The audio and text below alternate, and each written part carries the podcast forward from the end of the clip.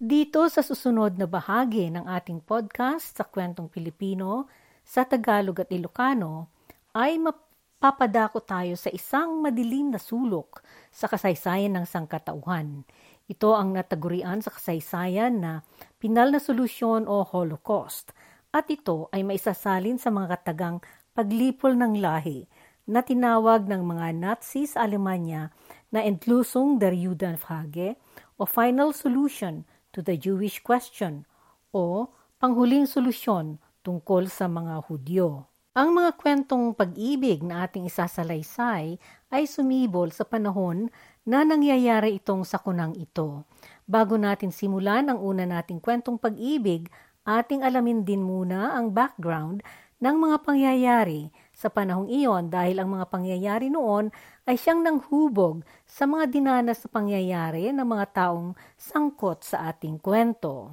Noong Ika-20 ng Enero 1942, isang nabubukod tanging pagpupulong ang naisaganap sa isang villa sa tabing lawas mayamang distrito ng Wannsee sa Berlin ng Alemanya. Labinlimang mga pinuno sa gobyerno at matataas ang posisyon sa partido ng Nazi o National Socialist German Workers' Party ang nagpulong upang ayusin ang mga lohistiko sa pagsasaganap ng pinal na solusyon sa katanungan tungkol sa mga Hudyo. Ang namuno sa pagtitipon na ito ay si Teniente General ng SS o Schutzstaffel o Protection Squadron na kupo ng tanod na si General Reinhard Hedrich, pinuno ng makapangyarihang pangunahing opisina ng Reich sa, sigurad, sa seguridad na panggit ng ahensya sa pulisya na kinabibilangan ng lihim na pulisya ng Estado o tinatawag na Gestapo.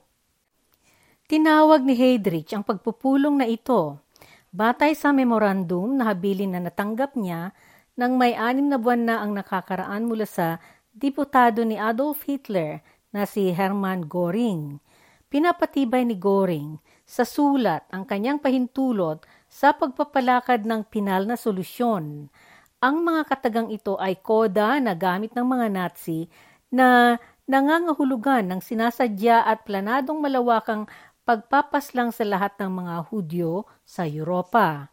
Sa pagpupulong nilang ito, pinag-usapan ng mga dumalo ang eksterminasyon ng walang pag-aatubili.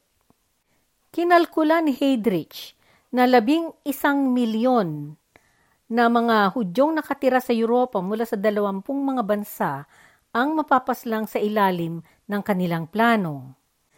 Sa mga buwan bago ang pagpupulong na ito, may mga pangmaramihang pagpapatay na sa mga Hudyo sa mga teritoryong Union Soviet na inokupuhan ng mga Aleman. Ito ay sinagawa ng mga espesyal na mga unit na binubuo ng mga SS, mga pangunahing tanod ng Estadong Nazi at mga pulisya na tinatawag na Einsatzgruppen. Ang mga Einsatzgruppen ay mga pangkat ng umiikot at nagroronda na nangungutyaba sa mga residenteng lokal at mga tuga-suporta at sila ang nagpapatakbo ng kampanya kasunod ng mga umaabanseng hanay ng mga pwersang Aleman. Higit sa isang milyong Hudyo ang kanilang nilipol sa mga bagong teritoryo na sinakop at inokupahan ng mga Aleman sa palusot na dahilang ito'y para sa seguridad. Anim na linggo bago nitong kumperensya, nagsimula nang nanglipol ang mga Nazi ng mga Hudyo sa lugar ng Helmino. Isa itong lugar ng agrikultura na nasa bahagi ng Poland na idinugtong sa Alemanya. Dito, gumamit ang mga SS ng mga saradong mga sasakyan na pinausukan nila sa loob ng carbon monoxide upang lagutan ng hininga ang mga biktima sa loob. Ang pagpupulong sa 1C ay upang pahintulutan, ayusin at palawakin ang pagsasaganap ng pinal na solusyon bilang polisa o batas na alituntunin ng gobyerno ng Alemanya. Sa taong 1942, 1942, dagsang mga biyahe ng tren na punong-puno ng tao, mga lalaking Hudyo, mga babae at mga bata na tinipon mula sa iba't ibang mga bahagi ng Europa ang dinala sa Auschwitz, Treblinka at iba pang apat na pangunahing kampong pagpapatayan sa bansang Poland na noon ay okupado na ng Alemanya. At sa pagtatapos ng taon na iyon, may apat na milyon ng mga Hudyo ang pinatay. Tinatawag din ang pinal na solusyon sa salitang Holocaust na nangangahulugang paglipol ng lahi. Ang paglipol sa mga Hudyo ay pangunahing bahagi ng mga mas malawakang plano ng Nazi na magsagawa ng panibagong kaayusang pangsandaigdigan, world order na batay sa kanilang ideolohiya. Nagsimula ang adhikaing pagpuksa sa mga Hudyo noong umangat sa otoridad ng Alemanya si Adolf Hitler noong 1933 1933. Inuna nilang ginawang paraan ang paggawa ng mga alituntunin sa batas at mga pagbabawal kaalinsabay ng mahigpit at marahas na propaganda o kampanya upang makapaghubog sila ng kultura ng segregasyon at pag-iilap.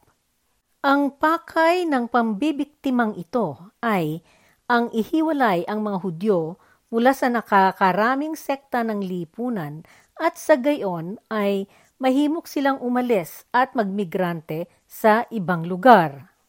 Subalit ang katotohanan niyan ay mahirap ang maghanap ng mga lugar na pupuntahan at malaking halaga ang kinakailangan upang makaalis. Ang pag-uusig sa mga Hudyo ay naging mas maitindi sa mga huling bahagi ng 1930, 1930, bago pa ito nahubog na kampanya para sa paglipol ng tao sa panahon ng ikalawang digmaang pangsandaigdigan. Nagsimula ang madamihang pagpatay sa mga tao noong sinalakay ng mga Nazi na Aleman ang Union Soviet sa buwan ng Hunyo 1941. Sa unang bahagi ng 1942, 1942, kainitan din noon ang pangalawang digmaang pangsandaigdigan. Ang mga pagpapatay sa mga Hudyo ng maramihan ay napag-isa ng programa ng napag-ugnay na mga operasyong paglipol. Milyong-milyon ang mga Hudyong nadeporta at pinaalis mula sa mga ghetto o mga kampong pinag patirahan nila ng mga binihag na mga pamipamilyang mga taong mula sa mga angkan ng Hudyo. Kadamihan sa mga pinaalis ng mga Nazi sa mga kampong ito ay dinala nila sa mga kampong sentro ng patayan, kung saan sila pinapatay ng madamihan sa pamamagitan ng pagpapausok sa kanila ng gaas na nakamamatay. Habang lumaki at sumulong ang digmaan, dagsa sa mga Hudyong binihag ang dinala ng mga Nazi sa mga kampo ng pagpupukaw o kampong konsentrasyon upang alipinin sila. Walang hinto ang pagtrabaho ng mga Hudyong bihag sa programang Nazi at nangangagsimatay ang mga ito sa hapo, sa gutom at ang mga buhay pa subalit hindi na makayanang magtrabaho ay tuluyan ng binabaril. Sa pagtapos ng taong ito, may apat na milyon ng mga Hudyo ang patay.